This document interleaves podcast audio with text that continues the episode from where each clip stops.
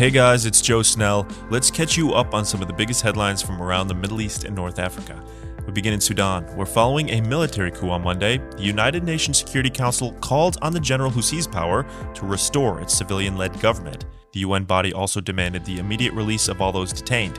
On Monday, the military took over the country, suspended some institutions, declared a state of emergency, and detained the prime minister and other civilian members of government.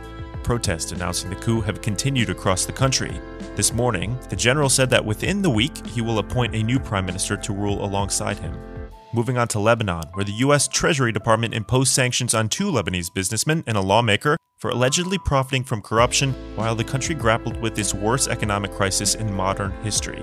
All three of the men have personally profited from Lebanon's corruption and cronyism, enriching themselves at the expense of Lebanese people and state institutions, read the release.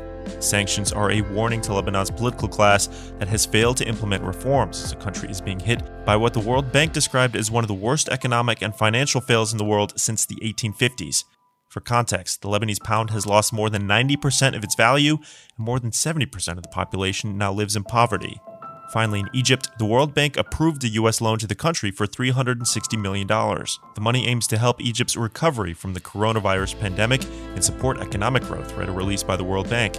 But to use the money, Egypt has to install a wave of new reforms, like improving the management of state-owned enterprises, increasing transparency, and boosting the inclusion of women in the economic sector, as it grapples with a faltering economy that saw the country's debt reach a record high in June. Egypt has recently sought to improve economic relations with other countries, including Turkey and Iraq.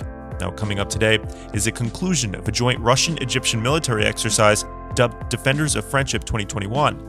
The exercise covers the airdropping of personnel and equipment and includes more than four hundred Egyptian paratroopers alongside a Russian air assault unit and heavy transport aircraft. And on this date in history in nineteen fifty-six, Israel invaded Egypt's Sinai Peninsula. The U N would later arrange a ceasefire. Also in nineteen ninety-eight, a Turkish Airlines flight was hijacked by a member of the Kurdistan Workers' Party in order to fly to Zurich through Bulgaria. And that's your MENA recap for today. Until tomorrow, stay safe, everyone. I'm Joe Snell.